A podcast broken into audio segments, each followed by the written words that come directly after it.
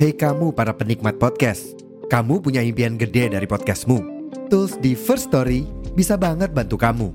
Mulai dari F-Link, Dynamic Audio Insertion, sampai statistik yang komprehensif, semua ada di First Story. Gak ketinggalan, kamu bisa monetisasi podcastmu lewat iklan dari First Story Ads yang bisa kasih kamu penghasilan dari setiap place podcastmu. Yuk gabung sekarang dengan klik di firststory.me. Sekali lagi, di firststory.me. Mari kita bawa mimpi podcastingmu menjadi kenyataan. Ngobdar nih, ngobrol sekedar. Oke guys, assalamualaikum warahmatullahi wabarakatuh. Waalaikumsalam warahmatullahi Eh, ini malam-malam gini enak ya. Bahas apa nih ya? Kayak lagi duduk sama ketua umum nih. Aduh. Halo. Oke, untuk para anak mama, jadi pada malam ini kita berada di segmen ngobdar, yaitu segmen ngobrol sekedar. Jadi aku Deo sebagai moderator sini ya ingin menanyai beberapa pertanyaan nih kepada ketua umum kita. Bukan ketua umum saja ada di sini. Ada ada sebagai yang menjabat Korda, sebagai koordinator wilayah dan juga sebagai kadip yang mana kepala divisi dari setiap eh, setiap apa ya tim apa ya tim ya divisi ah ya setiap divisi pada organisasi oke mungkin kita bisa memperkenalkan diri dulu dari ketua umum kita Ambang Ahmad Fernando Oke, halo semuanya. Eh, tadi apa sebutannya nama mama ya? iya Oh, oh, nama mama. Oke, eh, halo semua. Uh, kawan dari nama, nama perkenalkan saya Ahmad Fernando. Saat ini saya menjabat sebagai Ketua Umum eh, Himpunan Ikatan Mahasiswa Komputer Universitas Pembangunan Pancabudi atau disingkat sebagai IMAKOM. Dan eh, sampai saat ini saya masih eh, menjabat sebagai ketua himpunan. oke Bang Yahya mungkin bisa memperkenalkan diri Bang Oke kawan-kawan semuanya, perkenalkan nama saya Yahya Muhaimin Sinaga. Mungkin untuk tahun ini masa kepengurusan saya sudah habis, yaitu sebagai, pernah menjabat sebagai Korda Wilayah Sumut. wis mantap satu sumut ya Bang Iya, Wih, Sumut. gila, sumut pegangan coy. Gila. Oke, untuk Bang Joshua mungkin bisa diperkenalkan Bang. Oke, halo anak mama. Perkenalkan, nama saya Joshua Sylvester. Biasa dipanggil abang atau mas. Nah, jabatan saya di himpunan ini sebagai ketua divisi pendidikan. Oke, wis gila pendidikan. Yang mana pasti memajukan anak-anak atau memajukan remaja yang mana bisa membantu meningkatkan kredibilitas negara kita. Oke. Eh, ngomong-ngomong nih An, karena saya sedang duduk di tengah-tengah ketua nih, ada ketua umum, ada ketua dari Korda Sumut, ada ketua dari Kadip. Ya? aku menganggap aku ini apa gitu di di sini ya kan. Ini ada ketua-ketua ini. Biasa aja sih, Bang. Aduh, mana nih? Kanan ada ketua umum, ya depan Korda. Oke. Tanpa basa-basi lagi, kita lanjut. Oke, untuk pertama dari Bang Nando nih. Bang Nando menjabat sebagai ketua umum ya, yang mana dia mengepala mengkepalai sebuah organisasi, yang mana kita tahu organisasi tanpa ada sebuah pemimpin sama dengan nihil. Organ- Organisasi itu mungkin nggak akan berjalan ya tanpa pemimpin. Betul. Nah, jadi menurut Bang Nando dari arti kepe- kepemimpinan itu apa sih Bang? Eh, arti kepemimpinan ya. Jadi eh, se- sepengalaman saya sebagai seorang ketua umum organisasi, eh, arti pemimpin itu adalah bukan eh, tentang persoalan menjadi eh, garda depan, tapi tentang persoalan bagaimana caranya supaya kawan-kawan, ah, saya sebutnya di organisasi ini kawan-kawan, jadi bukan anggota, bukan anak buah, karena kami di mahasiswa ini eh, ketika kami berorganisasi, kami adalah keluarga. Jadi kalau tidak kawan, adik dan kakak. Nah, karena ada mantan ketua, tapi tidak ada mantan abang. Iya. Ada mantan eh, sekretaris, tapi tidak ada mantan kakak. Iya. Kan gitu. Nah, jadi saya sebutnya kawan-kawan. Jadi eh, menurut saya kepemimpinan ini bukan hanya sekedar dia menjadi seorang yang berada di garda depan untuk sebuah organisasi, tetapi dia juga melaksanakan tugasnya. Bagaimana caranya membeli- memberikan pengalaman terbaik untuk kawan-kawan di organisasi, kemudian memberikan eh, program kerja, program kerja yang meningkatkan potensi kawan-kawan karena kebetulan eh, Imakom itu berkecimpung tentang teknologi Iya. atau sistem komputer kalau di prodi kami ya. Jadi eh, semua yang berkaitan tentang prodi sistem komputer itu kami wadahi. Nah, seorang pemimpin bertugas untuk memberikan jalan bagaimana caranya supaya eh, hal itu bisa tercapai. Gitu. Oh gitu ya. Wih gila penjelasan penjabaran pemimpin ya dari seorang ketua umum. Yang mana pastinya menjadi seorang pemimpin itu pemimpin itu nggak mudah ya teman-teman. Pastinya Betul. sulit untuk menjadi pemimpin yang mana pemimpin yang pasti pemimpin itu ya pastinya disegani. Yang pastinya kayak uh, menjadi sosok yang yang harus dicontoh lah kayak dia pasti harus mencontohkan suatu sikap pemimpin. Tuh, tuh se- seorang ketua umum gitu loh. Betul. Jadi Bang Do uh, kayak aku mau nanya nih kesulitan abang saat menjabat sebagai ketua umum itu apa apa aja sih bang? Kayak uh, mungkin bisa dari kayak psikolog abang itu loh. Aku sulitnya bagian ini loh, ini kayak gini kayak gini loh. Oke, ini bicara dari segi eh, psikologi. Ya, psikologi seorang pemimpin. Eh, sebenarnya eh, kalau misalkan eh, kita bicara psikologi, sebenarnya yang menjadi kesulitan ini sepengalaman saya ya, menjadi seorang pemimpin tuh eh, secara psikologi itu bagaimana caranya eh, mengontrol emosional. Karena terkadang kita tuh sering kali tuh membawa eh, emosional di dalam eh, tongkrongan ke dalam kampus, padahal itu hal yang berbeda Iya. ya kan dengan kawan-kawan sama dengan keluarga itu beda karena seorang pemimpin itu ketika dia sudah menjabat dia menganggap organisasi ini adalah rumahnya. Jadi ap- se- semua orang yang bergabung ke dalam organisasi otomatis adalah keluarganya. Jadi agak dibedakan. Nah mengontrol itu kadang hal yang sulit. Kenapa? Karena banyak dari kita yang masih eh, membawa bawa eh, apa dibilangnya sifat luarnya ke dalam kampus. Sehingga eh, untuk menjadi seorang organisator itu bimbingan tentang psikologi itu yang agak berat. Artinya gini kita kasih contoh lah ya. Misal gini kalau kita misalkan lagi nongkrong nih sama teman-teman kita terus teman-teman kita buat salah mungkin kalau kita yang laki-laki ini eh, sampai menggunakan kata kasar pun itu nggak masalah. Di depan kawan-kawan yang lain ya kan? Namanya juga tongkrongan gitu. Tapi kalau di dalam organisasi itu tidak seperti itu. Nah, jadi ada eh, sikap-sikap atau psikologi yang harus memang seorang pemimpin ini penuhi untuk menjadi seorang eh, pemimpin organisasi apalagi ketua himpunan. Jadi dia harus bisa juga eh, membedakan yang di tongkrongan mungkin melakukan tindakan seperti itu tapi di organisasi di pengalaman saya eh, di organisasi saya tidak melakukan hal itu. Jadi ketika misalkan ada kawan-kawan yang berbuat salah nih, saya melihat ada tindakan yang cukup eh, salah, misalkan merugikan orang banyak atau mungkin membuat malu kawan-kawan yang lain atas sikap dan ucapannya, eh, biasanya sih saya langsung menegurnya dengan eh, berbicara empat mata. Jadi saya tegur di situ, saya eh, ya apa ya dibilang ya pembenahan karakter lah. Karena kan eh, bukan hanya pengalaman tentang relasi di dalam organisasi ini, tapi juga pembenahan karakter. Nah untuk menjalankan itu semua terkadang eh, mengalami kesulitan. Apalagi semisal gini, kita sebagai pemimpin itu apalagi organisasi ya. Eh, jujur di organisasi ini kita nggak digaji Iya, kita nggak ada gajinya, kita nggak ada uangnya. Jadi terkadang melakukan itu eh, dengan sukarela, Hmm. dengan cuma-cuma gitu. Nah, untuk eh, merubah pola pikir kita beda sama pegawai pekerja ya. Kalau pegawai pekerja itu kan digaji, jadi dia bekerja berdasarkan gaji. Kalau kita bekerja ini bukan berdasarkan gaji, tapi apa? Kita ingin mendapatkan pengalaman yang lebih dari soal gaji. Karena gaji itu ada nilainya tapi pengalaman nggak ada nilainya.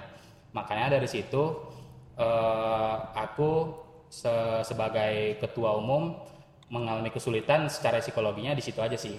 Tentang kontrol emosi terus bagaimana caranya untuk netral kepada kawan-kawan tidak ada unsur sebelah pihak tidak ada unsur eh, dukung sana dukung sini.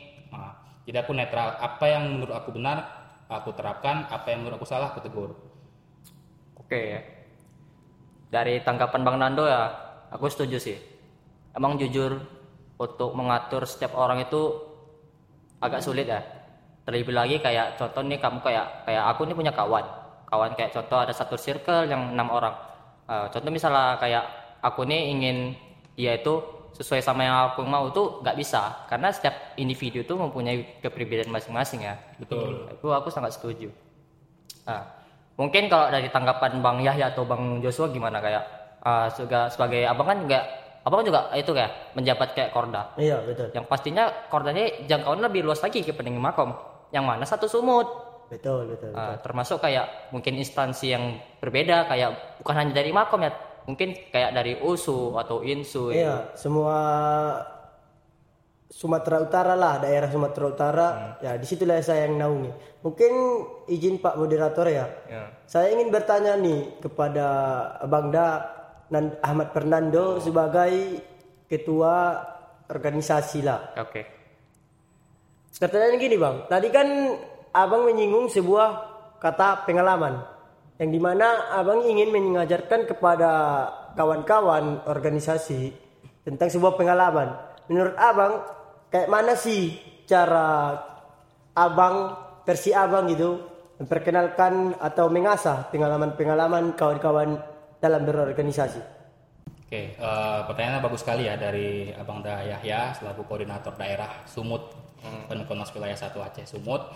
Jadi eh, sebenarnya untuk memberikan pengalaman terbaik itu yang pertama kita lihat dulu eh, saya ini menjabat sebagai ketua umum apa? Misalkan eh, himpunan Ikatan Mahasiswa Komputer. Artinya berbaur tentang teknologi.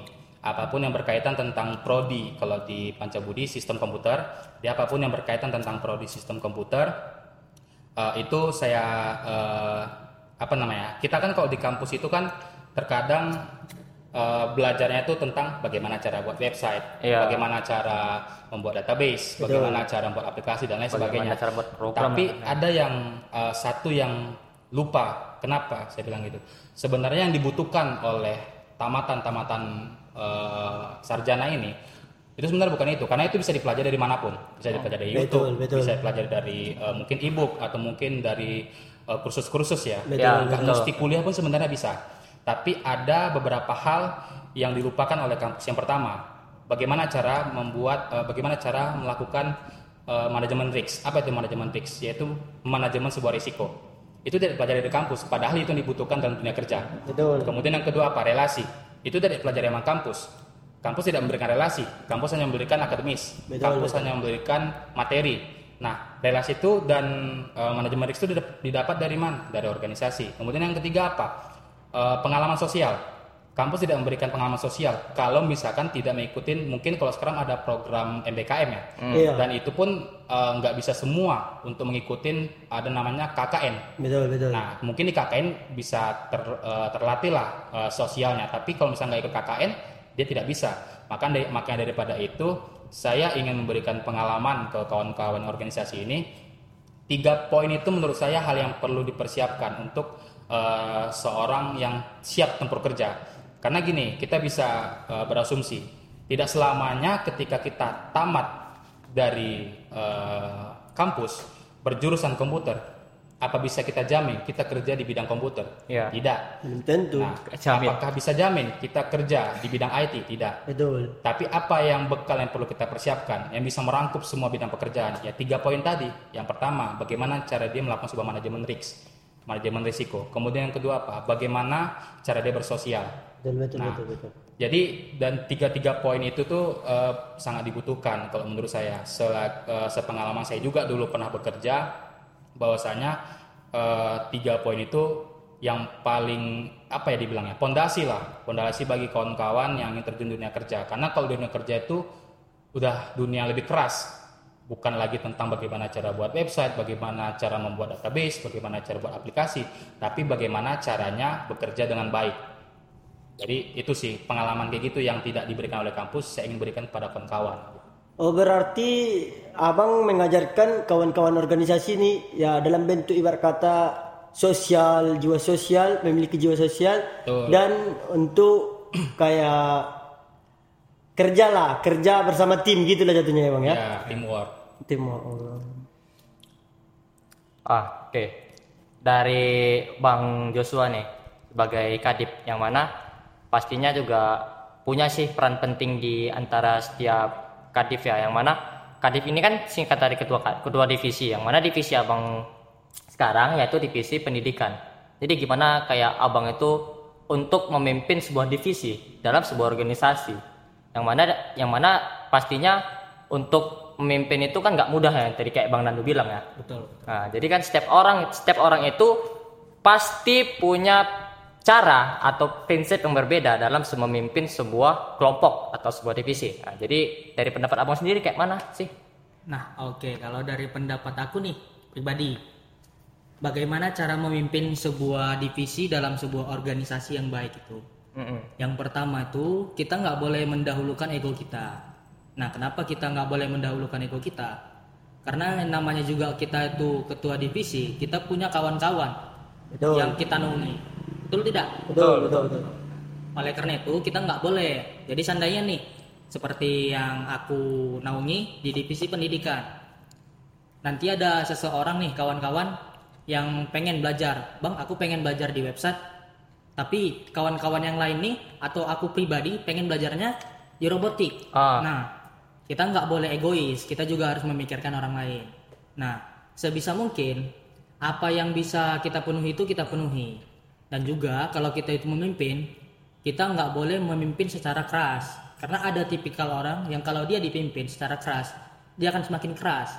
Ya. Tapi kalau dia dipimpin secara baik-baik, bahkan dia bisa jauh lebih baik. Nah, mungkin itulah salah satu cara saya memimpin di dalam sebuah divisi. Oke.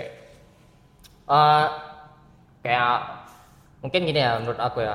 Eh, Oke kita kayak boleh kayak ada ego ataupun kayak ada kemauan, cuman eh, menurut aku agak dikondisikan lah kayak ego kita tuh, gak gak semena-mena menurut aku ya. Betul. Belum lagi kita di sebuah divisi pasti ada ada namanya tanggung jawab yang mana setiap divisi itu mempunyai proker ya teman-teman. Proker tuh kayak ada yang ada kayak divisi itu mem- membuat suatu program atau apa yang mana harus berjalan.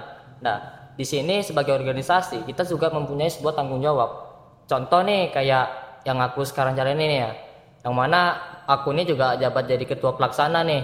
Yang di aku ditunjuk kayak "Ah, Deo kau kamu jadi ketua pelaksana ya untuk acara pekan e-sport.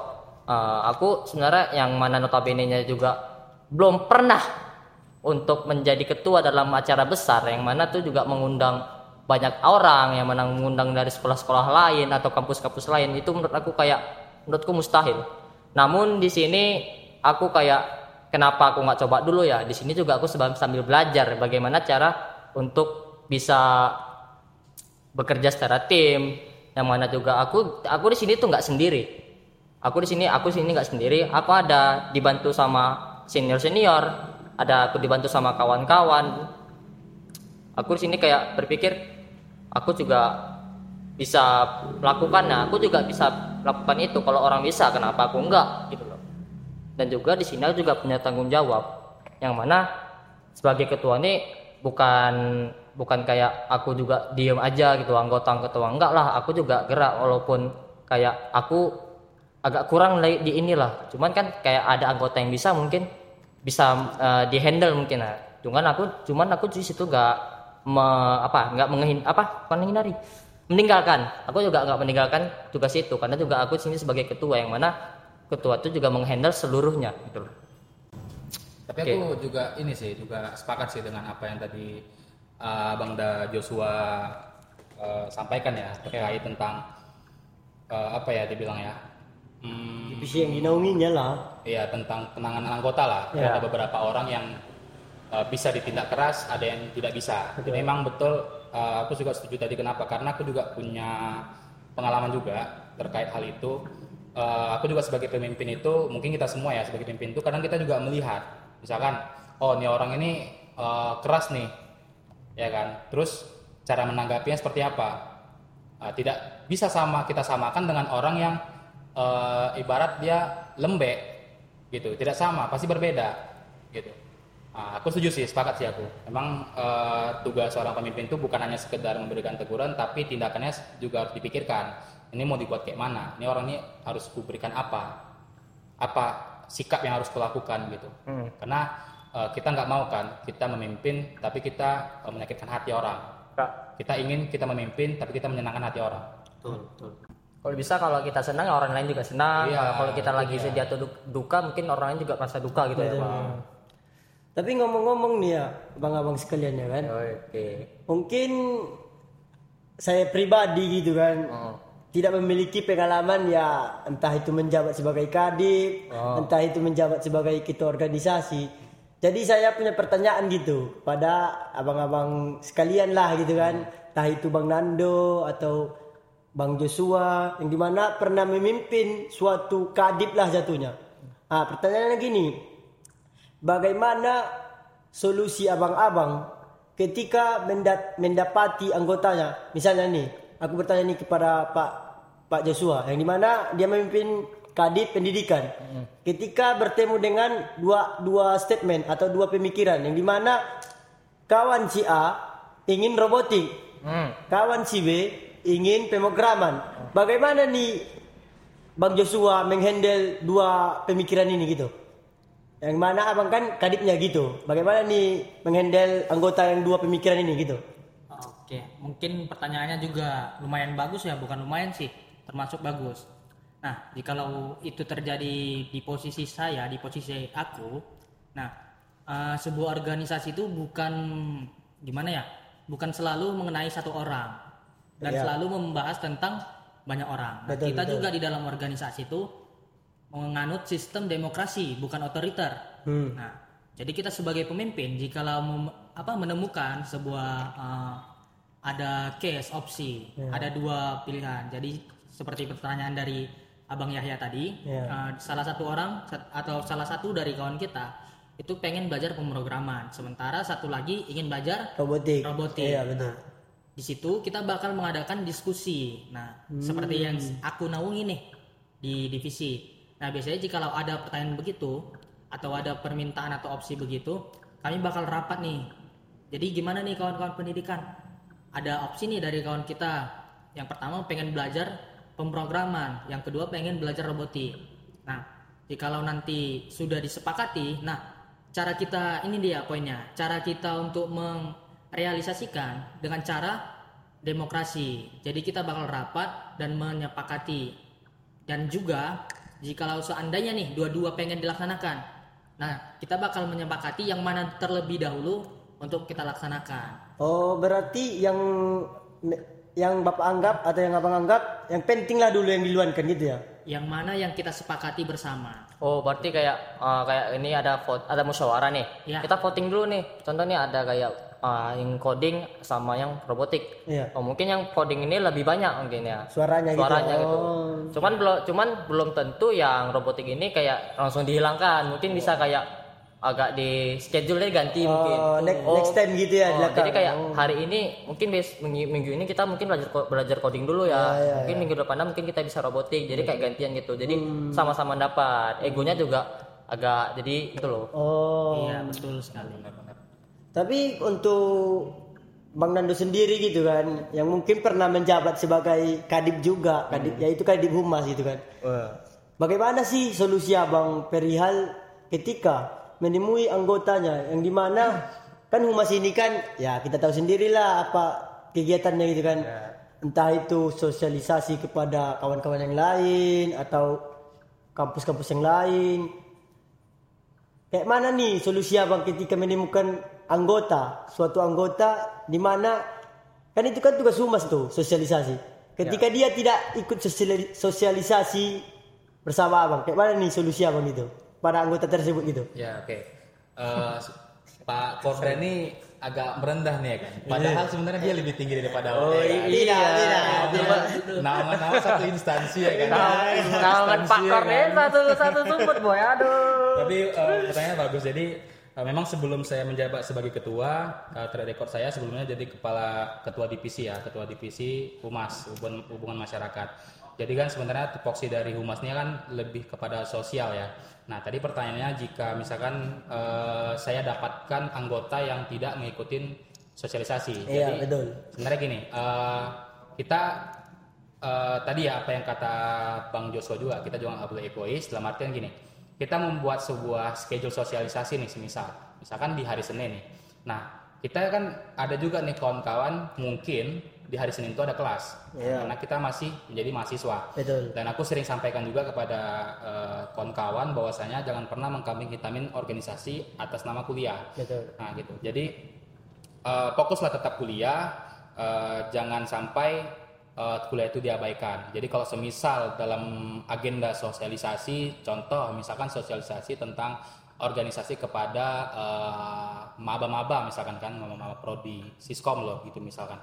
Nah ada nih beberapa yang nggak hadir. Ya sebenarnya aku sih eh, nggak nggak ada masalah yang nggak bisa hadir nih, karena toh juga Eh, kemarin itu anggota humas itu kan nggak satu dua orang, mungkin ada 6 lap- sampai 10 orang gitu. Toh juga untuk sosialisasi paling cukupnya tiga atau empat orang. Nah tiga atau empat orang ini sudah mencukupi sebenarnya nggak ada masalah. Nah pertanyaannya bakal timbul lagi nih, bagaimana bang? Semisalkan abang bilang tadi empat orang, rupanya empat orang ini nggak ada yang bisa hadir gitu. Waduh. Nah itu aku kan masih menjabat sebagai ketua divisi humas. Di atas aku masih ada, yaitu uh, ketua umum aku. Nah, kebetulan ketua umum aku itu uh, Bagus Kurniawan, Bang Bagus Kurniawan. Nah, aku bakal berkoordinasi dengan dia. Ya, izin mungkin ketua uh, kebetulan untuk sosialisasi kita kurang orang. Nah, mungkin bisa dari ketua untuk mengarahkan divisi lain untuk ikut terlibat. Nah, nanti ketika ketua memberikan izin, nah, aku akan uh, menghubungin. Contoh, misalkan divisi pendidikan, aku bakal menghubungin. uh, tolong divisi pendidikan ada nggak kira-kira yang bisa uh, gabung untuk sosialisasi dengan uh, kawan-kawan maba terkait organisasi. Paling seperti itu sih. Makanya tadi uh, aku sampaikan juga uh, seorang pemimpin itu bukan hanya dia sebagai garda depan, tapi juga tindakan dan sikap harus dipikirkan. Karena kalau semisalkan, misalkan nih aku tipikal orangnya uh, merajuk nih, pimpinan Oh, ya. merajuk nih, Baperan- baperan nih. lah nih ya kan. Baperan ya kan. Pas kutemukan anggota gitu, bisa aku tinggalkan tugas tuh kan. Iyalah. Ah, ah, ngapain aku sosialisasi anggota aku yang nggak ada ya kan gini Iya. kan. Tapi karena di sini kita em, adalah seorang organisator, kodratnya kita tuh di atas eh, mahasiswa. Iyalah, Ya betul, kan? betul, betul, Kita betul. seorang organisator, kita seorang eh, apa namanya pemanajemen lah. Masa mengena- memanajemen ini saja kita sampai baper kan gitu. Itu sih kalau misalkan dari aku sih. Oke, aku ada pertanyaan sama Bang Yahya nih. Apa itu? Jadi gini Bang, Abang kan jabat satu sumber ya, Korda ya. Ya Ah. bisa bilang gitulah. Jadi gini, Abang tahu kan kalau setiap instansi itu kan ibarat jauh-jauh nih ada yang dari Aceh, dari Padang atau dari mungkin dari daerah lainnya. Kayak Abang nih sebagai pemimpin Korda, kayak mana cara Abang bersosialisasi dengan mereka yang jauh-jauh gitu loh Bang? Kayak biar ibarat mereka itu ingin ikut andil dalam suatu musyawarah atau ikut eh, ikut andil dalam sosialisasi gitu loh Bang. Jadi gini, Pak Moderator. Sebenarnya saya itu betul yang Bapak bilang itu jauh-jauh. Cuman saya ini koordinasi wilayah atau oh bukan koordinasi daerah, bukan wilayah. Yang di mana saya menaungi sebuah daerah. Kebetulan saya bertugas di daerah Sumut. Ya udah, saya menaungi satu wilayah Sumut. Oh, Jadi gak sampai ke Aceh, gak sampai ke Padang gitu. Tapi kalau pertanyaan Pak Moderator tadi tentang bagaimana cara menghandle kawan-kawan yang ada di daerah Bapak tersebut untuk ikut apa tadi rapat ya? ya contoh kayak sosialisasi atau sejenisnya gitu lah. Oh, kebetulan saya ada di daerah Sumut dan kalau masalah sosialisasi ya mungkin sebelum saya turun ke lapangan saya sudah koordinasi sama ketua-ketua instansinya. Contohnya saya ingin berkunjung ke WISU misalnya. Jadi saya sebelum berkunjung itu saya konfirmasi dulu sama kahimnya. Gimana nih Pak Kahim? Assalamualaikum. Gimana nih Pak Kahim? Perihal saya ingin berkunjung ke rumah Bapak atau ke instansi Bapak gitu. Jadi saya minta izin dulu gitu sama kahimnya. Ketika saya sudah diizinin, terus saya langsung mengkontak kawan-kawan yang lain atau mengabari kawan-kawan yang lain yang di mana yang tergabung di apa inilah dia itu Permikomnas di daerah Sumut gitu. Jadi mengajak kawan-kawan yang lain untuk sosialisasi ke UISU gitu. Oke, jadi kayak saling menjaga hubungan ya, saling kontak. Iya, silaturahmi gitulah itu. Semisal nih, kayak saat kayak contoh nih, abang kayak ada suatu agenda dari dari daerah. Cuman kayak satu instansi itu kayak nggak mau turut andil gitu loh bang. Itu kayak abang itu kayak mana cara ngehandle nya bang? Oh kalau itu sih ya kita tanya apa problemnya yang di dalam instansinya gitu. Oh, ru- ini Pak rupanya kayak instansi ini kayak agak uh, berbeda ini berbeda apa gitu loh sama dia berbeda pikiran sama dia aku nggak nggak setuju lah kok gini gitu loh nggak mau lah aku ikut Oh begitu. Heeh. Mungkin kalau pemikiran-pemikiran kiri itu mungkin itu kayak sebuah kesalahpahaman lah jatuhnya gitu ya. ah. Mungkin saya sebagai korda menanyakan tadi itulah yang ku bilang tadi, menanyakan perihal apa sih problemmu gitu. Ah. Ketika dia udah bicara, kita dapat titik masalahnya, ya udah kita kasih solusi. Oh, gini gini gini gini kita jelaskan apa yang maksud dari wilayah ke instansi tersebut supaya instansi tersebut dapat ter- tergabung kembali ke dalam kegiatan atau agenda wilayah lagi gitu. Oh, Berkata sosialisasi lah, berkomunikasi biar jangan miskom lah, mis- miskomunikasi gitu. cuman selagi abang menjabat tuh kayak si sedikit lah kayak untuk yang seperti tadi ya bang kan dia kan cuma contoh konteks aja ya Iya, contoh konteksnya itu. cuma Jarang-jarang itu terjadi. jarang cuman bisa jadi ya mereka tahu dia kan kayak berbeda pola pikir itu loh bang menurut aku kan wah masa kayak gitu nggak suka lah aku kok enak-enak eh untuk mau gitu kan Nah, mungkin mana tahu kan bisa terjadi gitu loh. Jarang itu terjadi tuh. Jadi aku mau nanya dulu nih sama sama Bang Yahya. Nah, jadi selama bermain di wilayah atau menjabat sebagai koordinator wilayah Sumut, gimana sih kesan kesan kesannya apa? Gimana kesan kesannya setelah pergi silaturahmi gitu, misalnya ke satu instansi, gimana sih reaksi mereka atau gimana sih uh, tanggapan mereka mengenai kunjungan dari abang? Oh, kalau itu sih bagus juga sih pertanyaannya. Bagaimana respon mereka gitu ya? Ya, betul. Mungkin karena kita pun sudah minta izin sebelum berangkat ke instansi tersebut, mungkin perasaan mereka ya alhamdulillah gitu karena sekelas Korda Sumut mampu atau dapat berkunjung ke rumah kami gitu. Ibarat kata suatu kebanggaan lah bagi mereka gitu. Dan ke- untuk kawan-kawan yang lain yang saya ajak untuk sosialisasi tersebut dan orang itu pun merespon ya alhamdulillah kami dapat kawan baru gitu. Kawan baru bisa berkunjung ke instansi tersebut gitu. Intinya tujuan itu untuk ya mempererat silaturahmi, ya me- menambah relasi dan pengalaman lah perihal proker-proker dalam instansi tersebut gitu. Bagi-bagi proker lah, apa itu pengalaman proker lah gitu. ya apalagi kayak relasinya tuh bukan an- bukan ini ya bukan kayak sesama kampus Bu- udah beda kampus Iya, lagi betul, relasi betul, gitu betul, betul, betul. kan eh, kayak suatu ada manfaatnya juga gitu dari kita melakukan silaturahmi gitu. Betul, betul, betul. Itulah manfaatnya itu. oke. Bagus-bagus sekali bah gila pembahasannya. Tahu aku apa ketua pemimpin bro. Dalam kali ya. dalam dalam kali sumpah.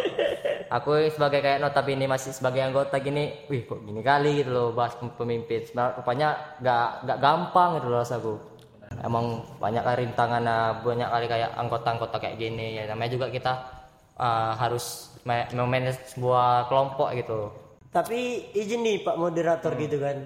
Kita kan ini kan bicara pemimpin gitu kan. oke Tapi perlu kawan-kawan ketahui sekalian ya yang mendengar ini. Apa tadi namanya? anak mama Anak mama.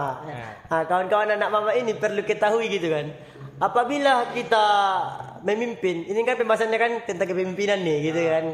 Apa kita apabila kita memimpin entah apalagi sekelas-sekelas saya gitu kan, yang itu menaungi sebuah daerah gitu kan. Intinya sih ada kemauan gitu. Kalau ada kemauan pasti ada jalan.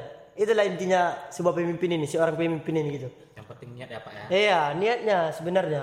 Kalau masalah jalan itu ada aja yang membantu kita gitu untuk mensukseskan kegiatan kita gitulah satunya tuh. Seperti yang dibilang Pak moderator tadi, bahwasanya dia bilang tadi baru megang sebuah kegiatan ya Pak ya. ya mana lagi lah namanya juga nah, kayak kamu kamu jadi ini ya kayak Iya, ini ya Dio. ditunjuk gitu ya. Bang aku agak udah gak apa-apa dibantu kok Tapi Ya. tapi kan karena itu kan niatnya semua kan. Ya, niat. Karena niat Bapak tadi mau mengemban amanah tersebut, Eh, walaupun kayak seribu alasan. Iyalah, betul, betul. Aku ini bang, bang, udah gak alasan itu gak apa-apa. Iya. Coba bantu. Cuman kan ketika ketika bapak niat kan ada jalannya kan? Ada, ada. Nah, makanya kawan-kawan pun bantu gitu kan? Bantu, bantu. Itulah tadi kepemimpinan itu. diam Gimana? diam diam langsung jadi ini ya apa namanya Ketupat, iya.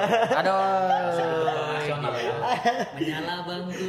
Tidak tidak Ilmu itulah tadi gitu. itulah tadi yang gue bilang tadi kepemimpinan itu ya berawal dari niat kemauan gitu kalau masalah jalan itu ya tengoklah pak moderator aja tadi bilangnya aku gak sanggup katanya tapi ada dia dia jadi nggak jangan berhenti mencoba lah itu intinya Sebenarnya kalau dari niat ya kenapa aku mau jadi ketupel itu kayak eh, emang aku di di dunia nyata di real life itu aku emang berkecimpung di dunia game. Nah, Eh, nggak jarang kayak banyak turnamen juga yang ku jalani walaupun bukan hanya satu ya kayak berbagai banyak turnamennya.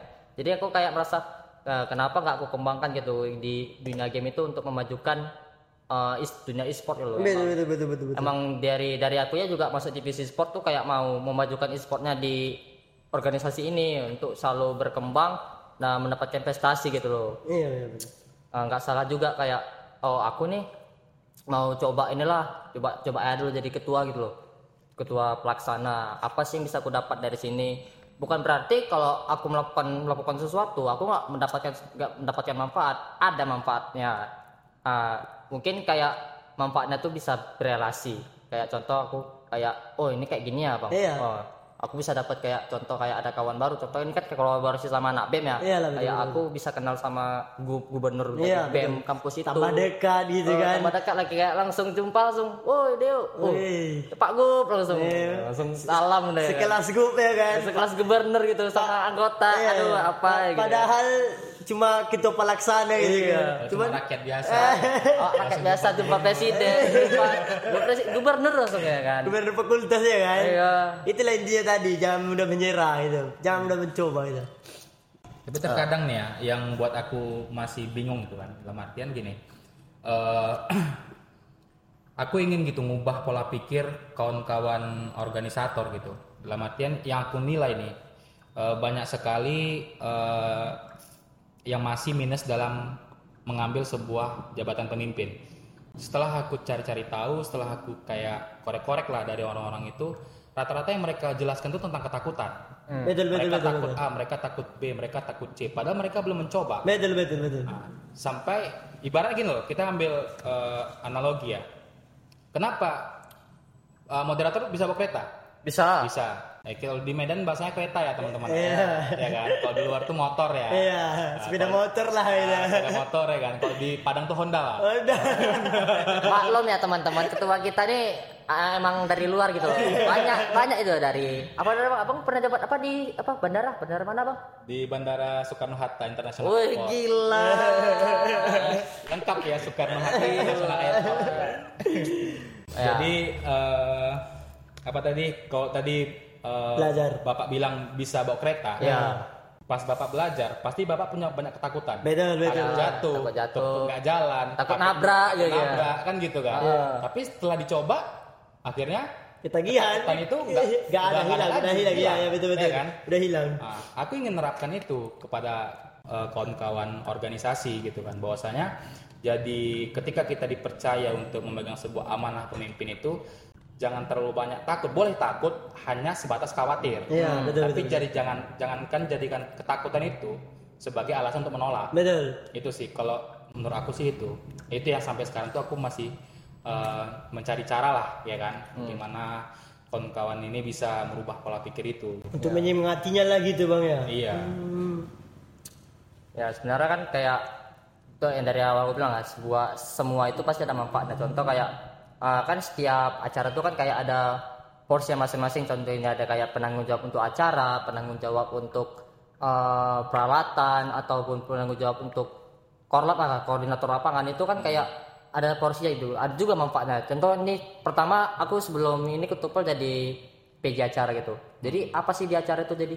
Aku jadi kayak tahu tuh kayak mana cara mengkonsep suatu acara. Bagaimana biar acara itu bisa berjalan dengan betul betul. Dengan teratur lancar gitu dengan ya. lancar jadi aku kayak bisa mengkoordinasi suatu acara. Jadi, contoh nih semalam ada kayak suatu kejadian nggak terduga ya teman-teman. Pas aku lagi jabat itu pas lagi ada suatu acara itu tiba-tiba acaranya hujan nih gitu. Hmm. ah posisi kami perjalanannya secara offline. Harus harus di tempat gitu jadi kayak mana ngambil ngambil ini apa langkahnya keputusannya? gitu ya langkahnya gitu ya.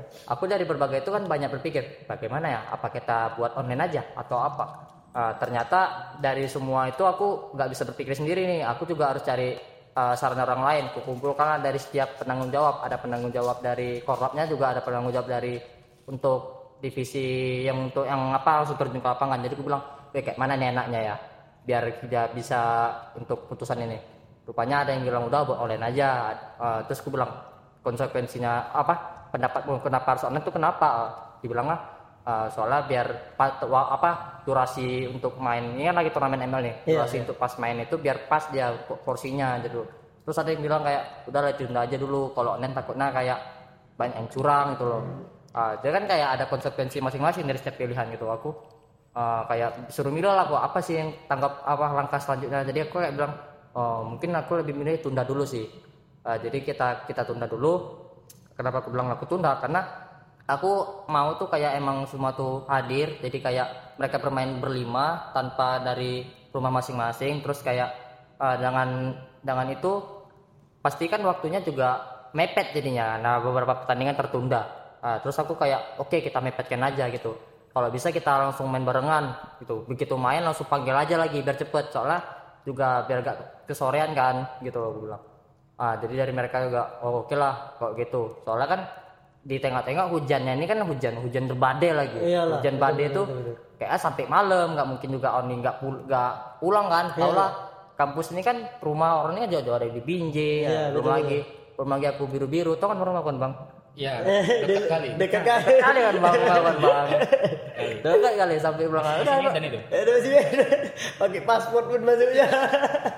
Dua kali ya itulah kayak kan dia berpikir mau ini jauh-jauh nggak mungkin kita gaskan juga kan malam malam-malam. Udah maka be- besok hari. Jadi kayak uh, ada manfaat dari semua kegiatan yang kita lakukan di sini. Gak hanya kayak buang-buang waktu kayak gitu. Sebenarnya kalau buang-buang waktu iya buang-buang waktu. Cuman untuk sesuatu yang bermanfaat. Betul betul Itu betul betul titiknya. betul betul. Betul Ta- tapi bapak ketahui nggak sih pak moderator yang sesuai yang bapak bilang tadi? Hmm.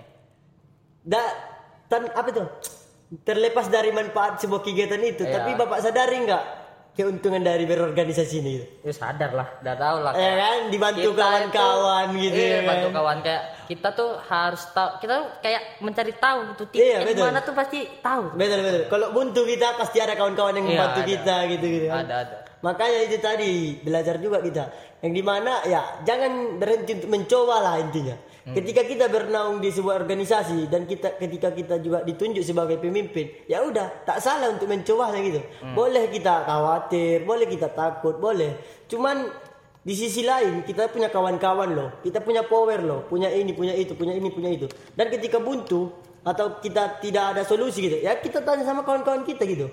Coba kayak kayak mana lah supaya kegiatan yang kita naungi ini berjalan dengan lancar seperti yang dibilang Pak moderator tadi gitu kan. Dan itu tadi lumayan relate juga kan tadi apa yang ku sampaikan tentang manajemen risk. Iya, betul betul betul. Relate nggak tuh? Betul betul. Relate, Bang. sendiri merasa Relate. Iya, aku tadi aku situ di situ juga bimbang gak Ah. kayak mana nih ya kok badai gini Iya, betul ya. betul. Buntu gitu gitu di luar kan. perkiraan gitu Nah, jadi hal kayak gitu memang yang sering kita jumpakan dan itu yang tidak dipelajari dari kampus mana. Betul betul. Tapi dipelajari dari mana? Dari organisasi. Betul sekali. Nah itulah yang pengalaman-pengalaman kayak gitu yang benar-benar kita semua tuh pengen kita bersama dengan kawan-kawan tuh mendapatkannya. Iyalah betul betul. betul.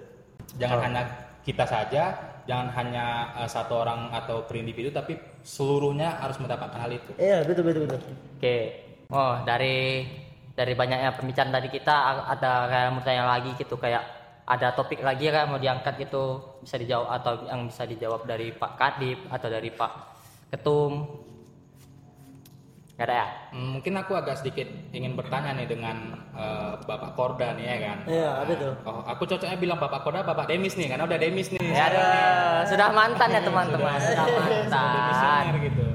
Yang ah, warga biasa lah itu. Biasa. Nggak, janganlah abang aja lah abang abang abang. gitu. Bang Daya ya. Iya betul. Nah, jadi aku agak sedikit ingin bertanya lah gitu kan. Silakan silakan. Nah, eh, kira-kira gitu pengalaman eh, Bang Yahya inilah ya kan. Pengalaman Bang Yahya ini menaungin instansi yang ada di Sumatera Utara. Betul betul. Gitu.